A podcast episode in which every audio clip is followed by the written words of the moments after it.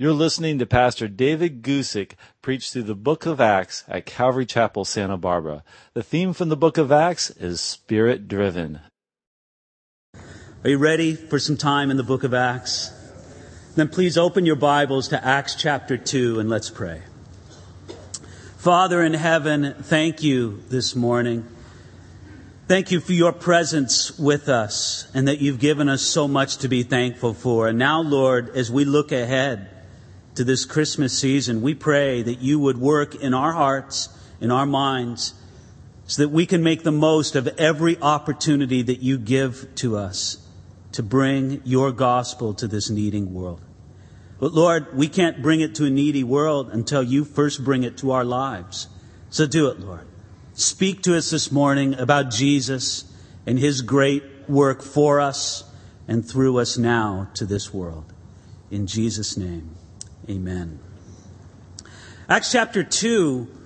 This morning, we're just going to talk about the first four verses because there's so much for us to deal with in Acts chapter 2 that we're going to actually take the chapter over a few weeks. So, beginning now, the first four verses, starting at verse 1.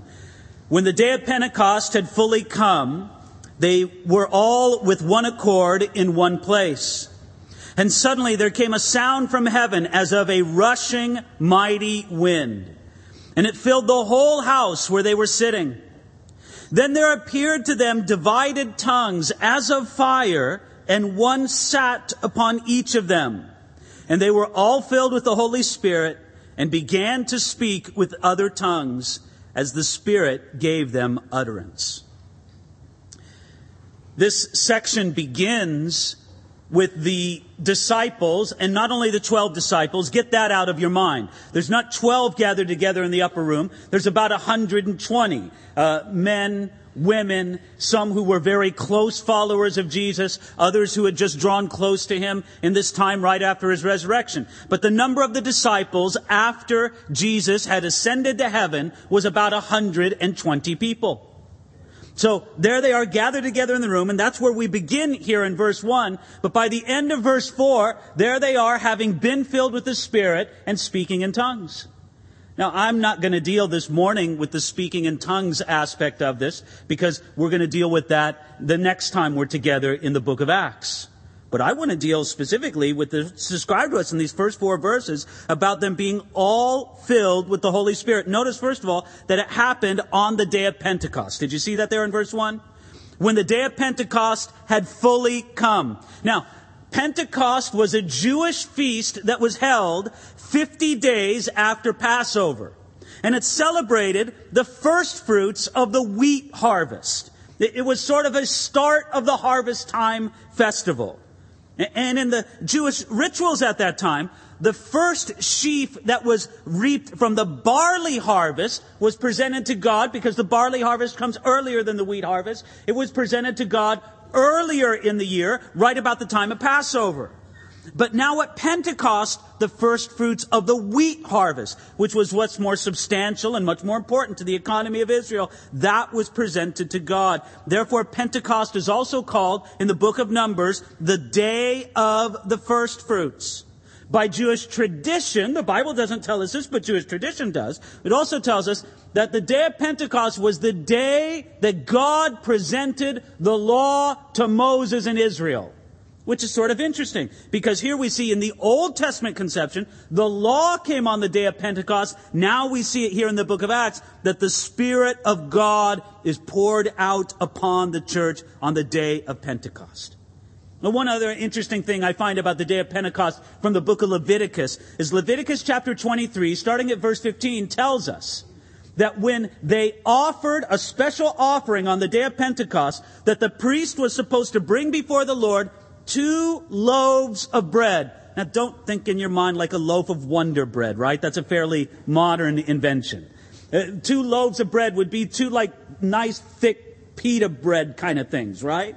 And he would bring those two loaves of bread before the Lord and wave them in a wave offering before the Lord, which we think was something like this, just sort of waving it before the Lord as a way to symbolically offer. I mean, you weren't going to throw it up to heaven and pray that God catch it or something like this. So you would wave it before the Lord. But what was very interesting about that offering of bread on the day of Pentecost is the loaves were specifically said to be leavened, which was unusual in the sacrificial system of Israel. You, you wouldn't put yeast or leaven in an offering that you would make to God. But they did it on this. And most people believe, and I would agree with this, that the reason why is it was a prophecy of the fact that Gentiles would come into the church. Because notice they would wave what? Two two loaves before the Lord. One for the Jewish aspect of the church, one for the Gentile aspect of the church. These two loaves that came in on this birthday of the church, that's what happened on the day of Pentecost. So here in the midst of all this celebration, all this thing going on at the temple, and I believe that this happened in the upper room, not very far from the temple courts. Matter of fact, I've thought about this, and I can't prove it biblically, but just sort of follow along in your mind as I think of this. Where was this upper room? Now, if you go to Israel today, they'll take you to a place that's called the upper room. I don't think that that was the upper room. Not that it's not a nice upper room. It's a nice upper room with nice acoustics and all of that. But the problem is, is that it's not set today, and it doesn't seem to have been set in ancient times, in an area where a lot of people could gather. I mean, there's a lot of houses thickly situated around the area where that upper room is. And I can tell you this, that wherever this upper room was, it was at a place where thousands of people could have access to. Because before the end of Acts chapter 2, Peter is preaching to thousands of people. How do we know it was thousands? Because 3,000 people got saved. And I'm taking it for granted that not everybody who heard him got saved. So what was the crowd that he was speaking to? 4,000, 5,000? I don't know, but 3,000 were saved. Now, how could Peter speak to that many people? Well, I believe that one of the most logical places for that gathering to be was at the very temple courts. You have to remember, in ancient Israel, there in the days of the second temple, the temple area was much bigger than the temple itself. The temple itself was actually a fairly or a relatively small building set upon a much larger temple court system. And there were actually rooms and porticos and places like this all around the temple area. I believe that it was very near to the temple where the upper room was and where Peter spoke to that great multitude that was gathered. But there they all were on the day of Pentecost. The, the, the, Levites and the priests were offering their special offerings that they were commanded to do on the day of Pentecost. And now it says, verse 1 again, when the day of Pentecost had fully come, by the way, did that strike you just a little that would, that it would use that kind of phrasing there? Had fully come. I mean, what does it mean for a day to fully come? Well, I think, you know, I mean, Christmas is coming up, isn't it? And think about what it's like for a little child. You know, it seems like it's Christmas, it's Christmas, but it's not Christmas, it's not Christmas. But when Christmas finally comes, it is fully come, right? The day has finally arrived. And you have this sense of anticipation, emphasis on this very day of Pentecost. And I have to say, I can't read this w- without thinking that something really amazing was happening in the life, in the minds, in the hearts of these disciples on this day of Pentecost since the time that Jesus ascended to heaven. Get it straight in your mind here. Ten days before this, Jesus had ascended into heaven right in front of the disciples' eyes. He lifted off from the ground and he went going, going, gone right there in their vision so that they knew that he had gone to heaven and that he wasn't going to come back again until he returned in glory as he had promised. But he told them before he left, I want you to wait in Jerusalem until the promise of the Father, this glorious coming of the Holy Spirit, you wait in Jerusalem until that happens.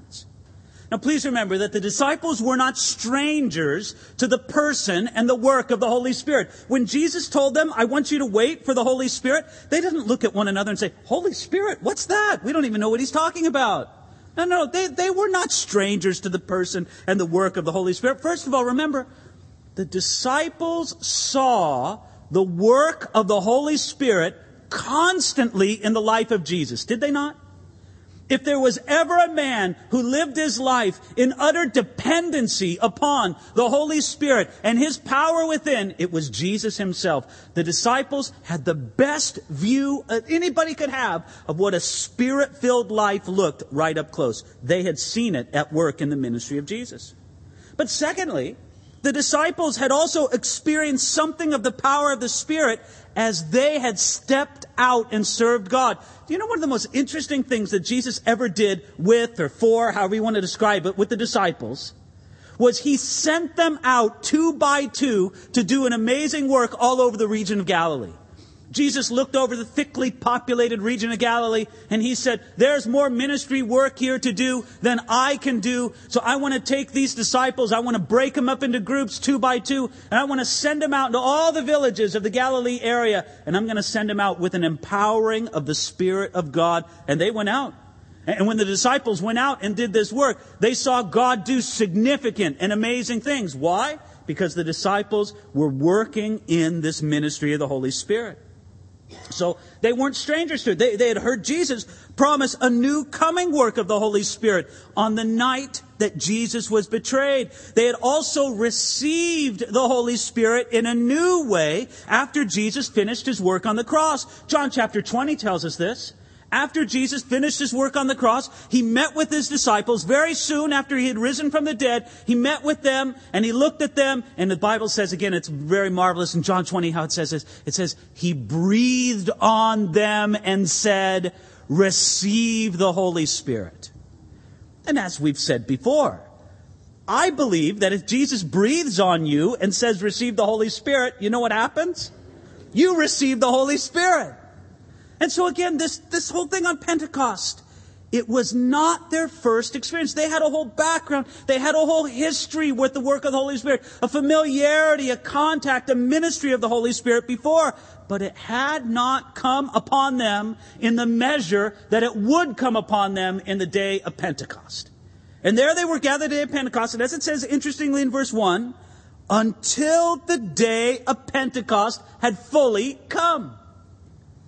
Now, I reconstruct this in my mind, and don't you think that it must have run something like this? Jesus ascends to heaven. He tells the disciples, You guys wait in Jerusalem until this outpouring of the Holy Spirit comes upon you, the promise of the Father. You do that, you wait.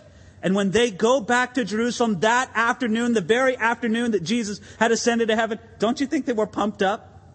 Yeah, Jesus said it's gonna come. Yes, Lord. And they go back, and can you imagine? That was probably the best prayer meeting they had ever had in their lives. Oh, Jesus, now you're in heaven. You're praying for us. We pray to you. Send the Holy Spirit. And don't you think that it would have been in their minds that it's going to come that afternoon? Right? Jesus, you're so good. You ascend to heaven. You said, Jesus, that you ascend into heaven and you're going to send down the Holy Spirit. So send him, Lord. It'll come. And what happened that afternoon that Jesus ascended when they went back to Jerusalem, had their prayer meeting? What happened? Well, nothing of note in the scriptures, right? I'm not going to say nothing happened. You know, I think something good happens whenever you have a good prayer meeting. But the Holy Spirit was not poured out. So then they think, okay, Lord, it's all right, you know. We'll come back. We're going to pray again the next day. Let's get together tomorrow morning. Let's pray together. So they get together tomorrow morning. And they say, yes, Lord, now we know it's a new day. You're a God who does new things. Send them, Lord, today on the new day, the day after Jesus ascended to heaven. What happened? Nothing. The Holy Spirit was not poured out. Now, I just try to follow the thinking of the disciples. And don't you think their thinking would have gone something like this? Oh, Lord, I know what you're doing, God. The third day, that's when the Holy Spirit's going to be poured out, right? Why didn't I see it now? Why didn't I see it before? Jesus, you were crucified and you rose from the dead with power and glory on the third day. Oh Lord, can't you? And can you imagine the anticipation when they got together for the third day? It was like, yes, here it is. And what happened on the third day? Nothing. Again, nothing of note in the scriptures. I'm not going to say that nothing happened in the prayer meeting, but nothing of note recorded in the scriptures. Now again, I don't want to read too much psychologically into the disciples, but I just can't help myself a little bit but thinking, don't you think there's a little bit of a letdown after the third day and nothing happens? Day four, day five, okay guys, let's keep praying. Jesus, you told us to pray. And then around day six, you're thinking this, oh God, I know what it is now. Of course. What would be? Day seven. That's when you're going to send it. Yes, because you're a God of order and perfection, and that's it. And on the seventh day, you completed your creation. So you're going to send it now, Lord. Here it comes. And on day seven, what happened? Nothing. And then you're thinking, day eight, day of new beginnings. I don't know what's going on. Day nine. Listen, 10 days is a long time to wait for something when you don't know when it's going to come. Now, if you know something's going to happen in 10 days, right? Well, that's not so bad. You just wait for it. If Jesus would have ascended into heaven, uh, crawling up, and he's there, he is, he's carrying up in the sky, and he shouts down to them, he's being carried up, it's going to come on Pentecost. He didn't say that. And so what did they have to do? They had to wait and wait and endure. And friends, I can only imagine the kind of deep spiritual work that God was doing in the disciples over those 10 days. What kind of, um, maybe sort of healing of relationships was going on, right? Because these were men who had had a lot of conflict one with another, right?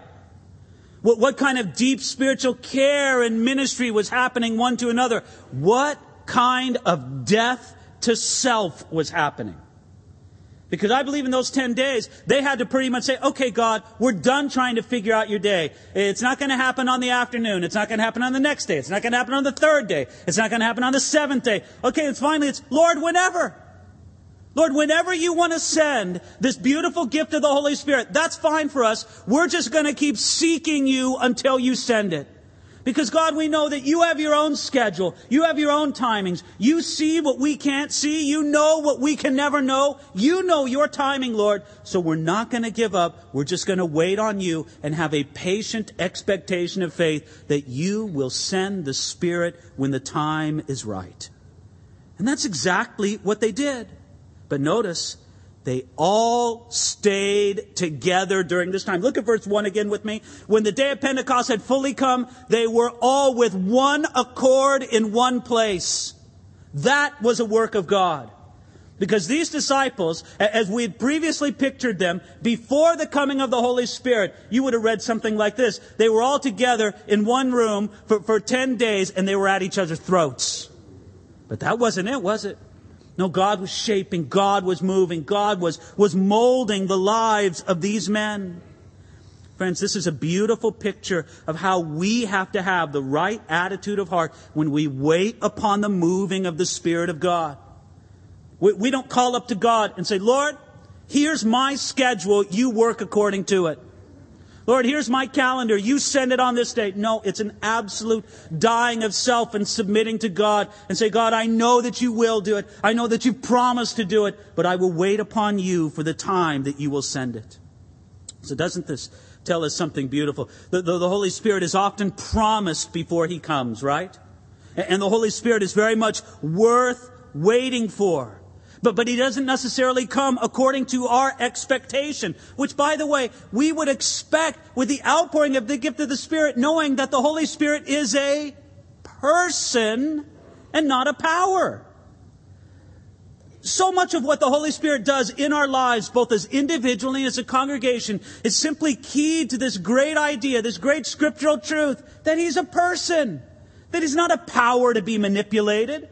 That, you don't cast the Holy Spirit out this place as if he's electricity or some spiritual force that's detached from the person of God. No, he's a person who moves according to the will and the wisdom and the plan and the sovereignty of God. And all of that, he's a person full of love and care and concern for the people of God. Ladies and gentlemen, if this shows us anything, it shows us that the gift of the Holy Spirit is not given according to formula. It's also shown that we don't earn the gift of the Holy Spirit by our asking. You ask very intensely, very earnestly. That doesn't earn you the gift of the Holy Spirit. No, He's given freely as God loves to give. And so they are, all with one accord, in one place. They're gathered together. They're sharing the same heart. They're sharing the same love for God, the same trust in His promise. They're sharing the same geography. None of them bugged out and said, hey, forget this. I'm going to go out to Galilee again. No, they all did it. And as they stayed there, we understand this to be a beautiful prayer meeting. Now, I don't see a mention of, of prayer anywhere in verse 1. Do you? Except if you were just to say, well, uh, gathered together in one accord applies that they were in prayer, but it's just the implication there. But that's what they were doing, is it not? They were praying. And friends, listen, if prayer does anything, prayer is a beautiful expression of our dependence upon God, right? You may say that you depend upon God, but the true measure of your or my or anybody's dependence on God is how much you pray. Because prayer is that tangible expression of dependence upon God. And friends, this is the glorious truth. You depend upon God and He won't let you down. And that's why we need to pray more and more. Prayer is just simply that. It's a simple, tangible way that we express the fact that I depend upon God. And friends, if you or I, if we claim depend, to depend upon God, but, but our lives are actually prayerless, it gives the lie to that claim, does it not? It says, no, there's something wrong with that claim that we were uh, really depending upon God. So now we come to verse 2.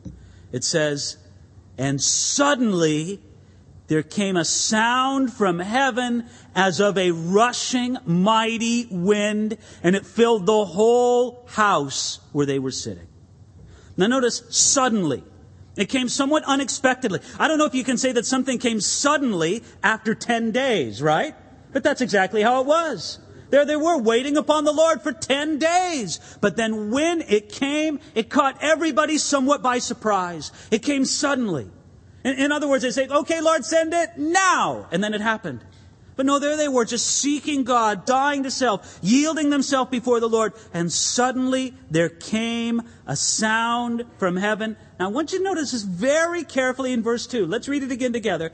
And suddenly there came a sound from heaven as of a rushing mighty wind, and it filled the whole house where they were sitting. Friends, please notice, verse 2 does not tell us that a wind came into the room. It wasn't a wind. It wasn't like, oh, hang on, everything's blowing away and all this. No, no, no. No, it was the sound of a wind and it was the sound of something that sounded like a wind. And not just any wind, but a rushing, mighty wind, a fast wind, a wind that had power and strength to it. Now, the association of this sound of a rushing, mighty wind with the filling of the Holy Spirit is very significant. Because it probably has connection with the idea that in both the Hebrew language and the Greek language, matter of fact, it's true for Latin as well, that the word for spirit is the same word for breath and wind. They, they share the same word.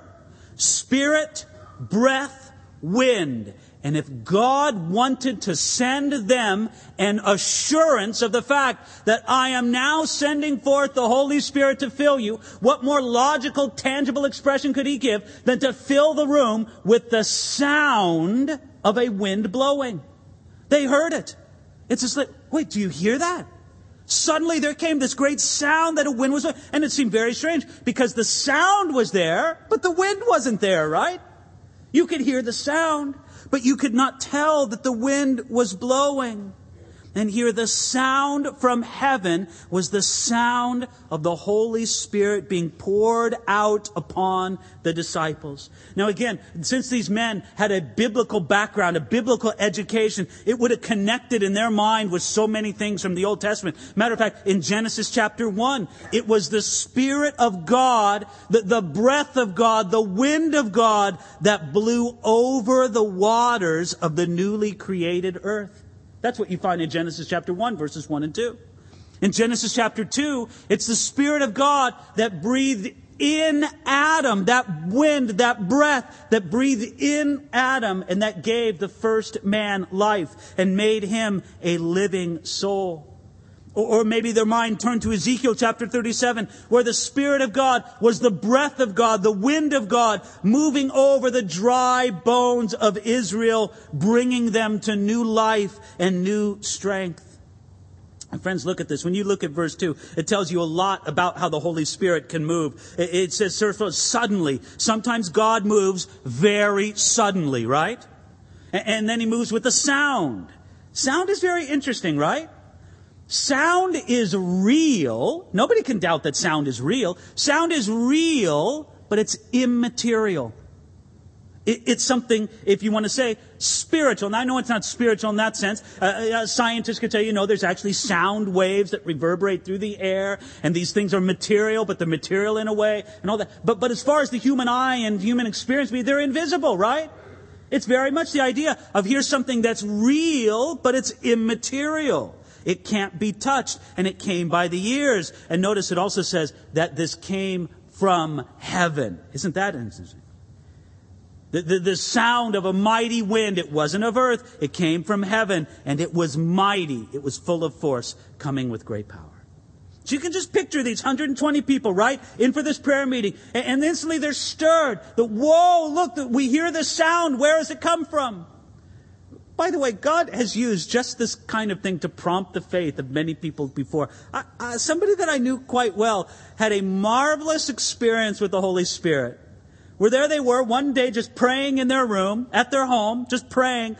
God, fill me with your spirit. I need more of your spirit. And I don't know if you've ever felt that desperation before God. God, I just need to be filled with your spirit. And suddenly they heard the sound of a wind blowing and they were like, Oh God, this is it. You're just sending it. Yes, Lord. And they received it and had a beautiful experience with the Holy Spirit. And they found out later that it was just the heating and air conditioning system being kicked on at their house. You know how it is, you know, if you're somewhere near the vent, you hear the sound of the wind coming through, right? You might say, well, that wasn't the Spirit of God at all. It was just the thermostat being triggered. No, but isn't it interesting? The Spirit of God will use such things, right? He'll use such things as a prompting of faith. To say, yes, this back here, this is for you, and I'll pour out my spirit upon you, just as I would upon them. And that's what happened with the sound of the rushing mighty wind. But that wasn't the only phenomenon. Did you notice what happened in verse 3 as well? It says, Then there appeared to them divided tongues as of fire, and one sat upon each of them. Now notice, appearing over each one of their heads, we assume, right? It doesn't actually say, I mean, theoretically it could have been on the shoulder, or something like that. But the way we envision this is that over each one of their heads, there appeared what looked to be like a tongue of fire. And this was sitting upon each one of them. Now please notice this, friends. Don't miss this. This wasn't actual fire. Just as much as the sound of the wind wasn't an actual wind, but just the sound of it that God had divinely put there, the, the, the tongue of fire wasn't actual fire. Look, the text tells you this. Look at verse 3 again. There appeared to them divided tongues as of fire. And that phrasing means it was like fire, but not actually fire. How do we know this? Because their heads weren't lit on fire, right? Could you imagine that? That would be a healing service necessitated right there, would it not be? Everybody has their hair burnt off. No, but the nearest way that they could describe it, it wasn't exactly fire. It was a special kind of fire, but it wasn't actual fire on them, but something that was as of fire. This was something like the fire at the burning bush that Moses encountered in Exodus chapter 3, right? That, that fire that was in the burning bush, it was fire, but it wasn't fire because it wasn't consuming the bush. It was sort of a, a miraculous God sent fire. It was fire that didn't act like real fire. Now, in the scriptures, the idea behind the picture of fire is usually purification. Because a refiner would use fire to make pure gold. Or, or, fire can burn away that which is temporary, leaving only that which will last. And this is an excellent illustration that the principle of the filling of the Holy Spirit, it's not just for abstract power, but it's for purity. It also shows us this, that this is a way that God was pouring forth His pleasure. You know, in certain places in the Old Testament, God showed His special pleasure with a sacrifice by doing what? God would show His pleasure with the sacrifice by sending down fire from heaven. That He would light the sacrifice. That the priest wouldn't have to bring fire to the sacrifice, but God would send it from heaven to show in a special way, hey, I am here and I am pleased with this sacrifice. And you could say that this experience of the followers of Jesus Jesus at Pentecost. It's another example of God sending fire from heaven to show His pleasure, His power. And in the end, it descended upon these living sacrifices. But I think that verse 3 has a marvelous emphasis that we shouldn't miss. It says there in verse 3 that there appeared to them divided tongues as of fire, and one sat upon each one of them. Now, I think that that is extremely significant. You see, many times in the Old Testament, you have a filling or an outpouring of the Holy Spirit upon Israel as a whole or upon specific selected individuals to do a certain work at a certain time at a certain place. But here you have something different. You have a broadly cast outpouring of the Spirit that sat upon each one of them. Because theoretically it could have been different, could it not? Could have not God sent like one big fireball, so to speak, right, instead of one individual tongue of fire, but one great mass of fire that stood in the whole room and was over them all collectively, right? He could have done that, but he didn't. He, could have also said this. He could have said, well, I'm going to send forth tongues of fire and I'm going to put those tongues of fire over the heads of my apostles because they're special. And I want everybody to know they have the Holy Spirit, but, but not the rest of the, what would it be, 12 minus 120, uh, 108 people, right?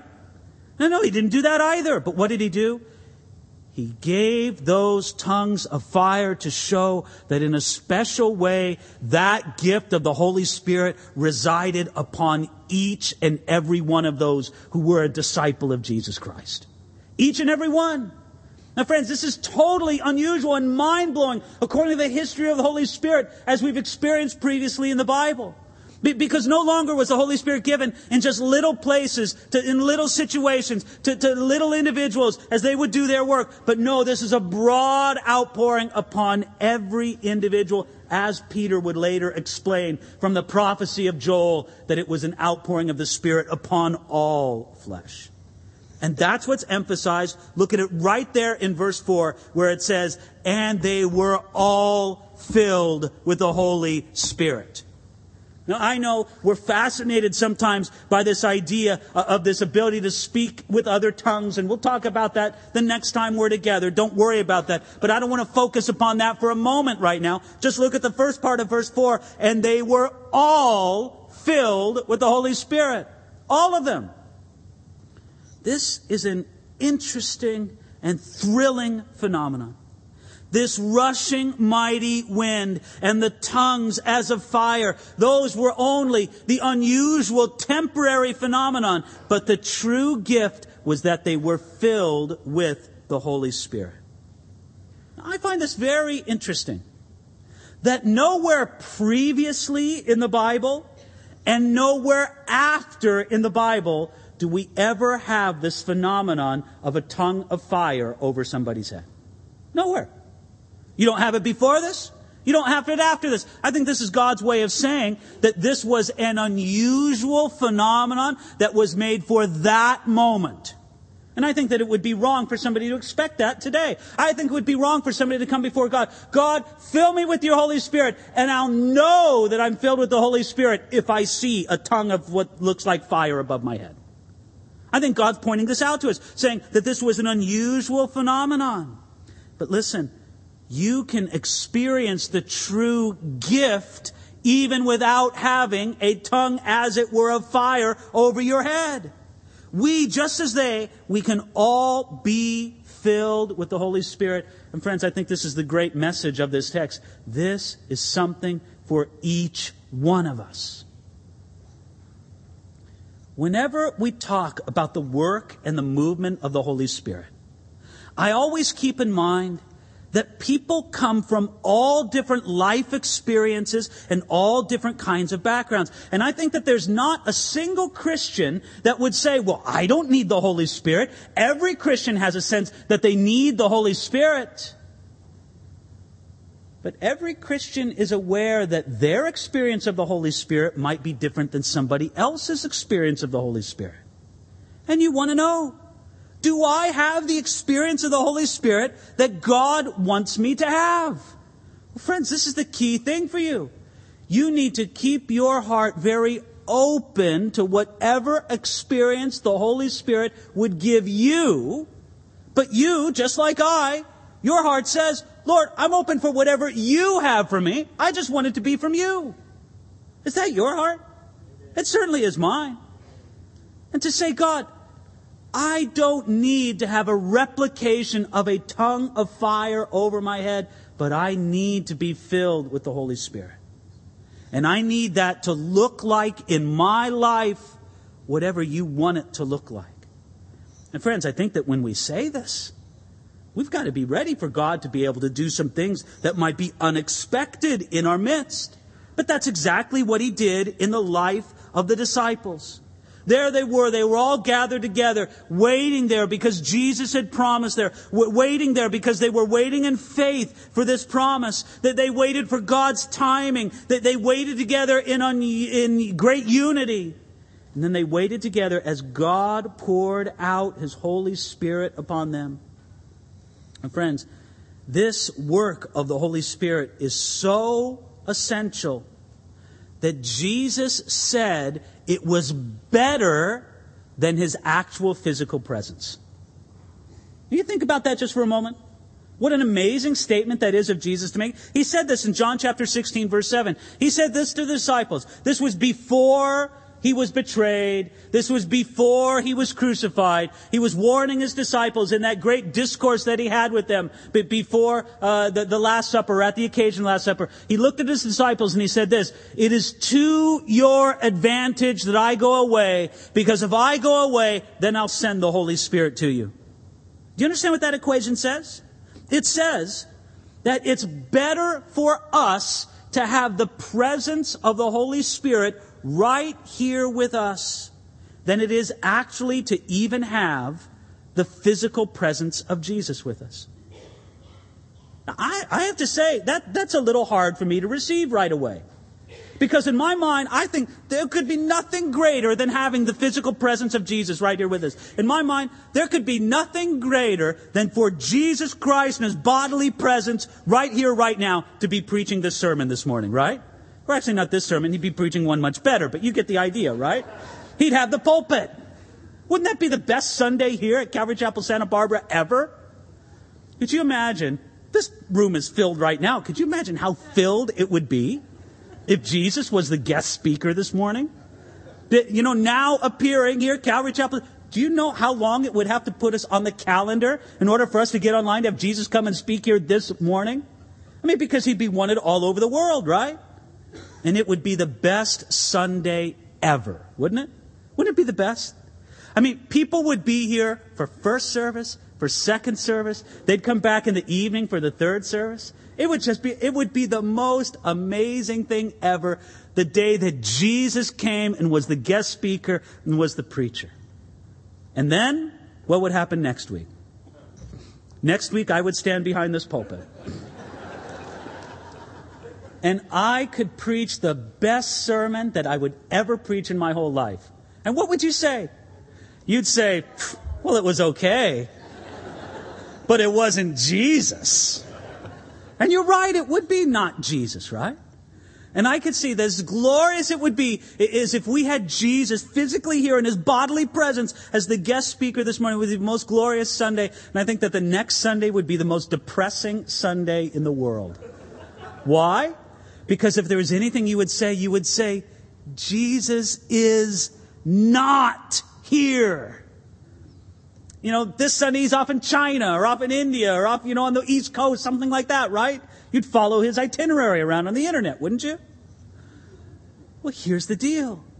Since Jesus ascended to heaven, now we know that we know that he can be with us now all the time, and he fulfills his glorious promise. What's that promise? That wherever two or three are gathered in mine, there I am in the midst of them. Right there in the midst. Where's Jesus? Right here. He's right here in our midst. And I love that phrasing, in the midst, somewhere in the middle of us. Friends, Jesus isn't just here up on the platform. He's not more here on the platform than he's out there. He's right here in our midst. That's where he is and he sent forth the Holy Spirit as something even more glorious, more beautiful, more powerful than when he was here on this earth in his bodily presence. Don't you want to be filled with the Holy Spirit? You should. Now, I can't promise to you the sound of a rushing mighty wind. I certainly can't promise to you a, a, a cloven tongue of fire upon everybody's head. No, no, no, no. But what I can promise you is the enduring gift that goes far beyond those one time phenomena. I can promise you that the Spirit of God will fill your life. But here's what you have to do first. First, you have to be a Christian. You have to be a disciple of Jesus Christ. And I suppose if I'm speaking to this many people on a Sunday, I can't assume that everybody in this room here has made that kind of surrender to Jesus Christ and put their faith on who He is and what He did for them on the cross. I mean, I could just imagine there could be somebody here and you say, well, yeah, I want this Holy Spirit thing, but, but you've got to get your life straight with Jesus Christ first. You've got to come by the way of the cross recognizing who he is and what he did for you on the cross. That on the cross, he took the punishment you deserved. And that he bore the brunt of the wrath of God so that you wouldn't have to bear it. And you need to trust in that to be the covering and the cleansing for your sin. You put your trust in who Jesus is and you're a Christian. Then you are, if I could say this word, and it's almost a funny word to say, but I think you'll understand what I mean. Then you're eligible for this gift of the Holy Spirit. But you're not eligible with it if you're not a disciple of Jesus. That this is a gift that God gives unto his children, unto his people. And you need to come into the family of God to receive this gift. So that's step one. Step two, remember, what was it that stood upon their heads? It was a cloven tongue as of fire. Friends, as I said before, fire in the scripture so often speaks of purification. Can I just tell you something very important to remember about the ministry of the Holy Spirit? That He is the Holy Spirit. And His work, His power, His glory is most manifest in a context of life, holiness, and purity. For some of you, the greatest door you can open up to the work of the Holy Spirit of God in your life today is a work where you repent before God. You simply make yourself right with Him. As the Holy Spirit has been knocking on your heart for something that you need to get right with Him, you respond to that voice. Instead of just saying, no, Lord, uh, you know, let's forget about this thing that you're telling me about. Just give me some of the power of your Spirit. God said, I do want to give you the power of the Spirit. Why don't you get holy with me first? I'm not talking about a holiness that's independent of Jesus. No, no. I'm not talking about a holiness that you do on your own and you present to Him. I'm talking about a holiness that He works in your life, but He'll work it in your life through repentance. And so, friends, here's where it begins. First, you're a Christian. Second, you get your life in right with, in rightness with Jesus Christ. If there's a place of holiness where your God is pointing His life, His uh, Spirit towards right now, you get that right with Him. And thirdly, you just ask in faith. Ask in faith. And trust that God will do it. One day, three days, seven days, ten days. That's up to Him, isn't it? But you just trust that the God who loves you so much will pour out His Spirit upon you.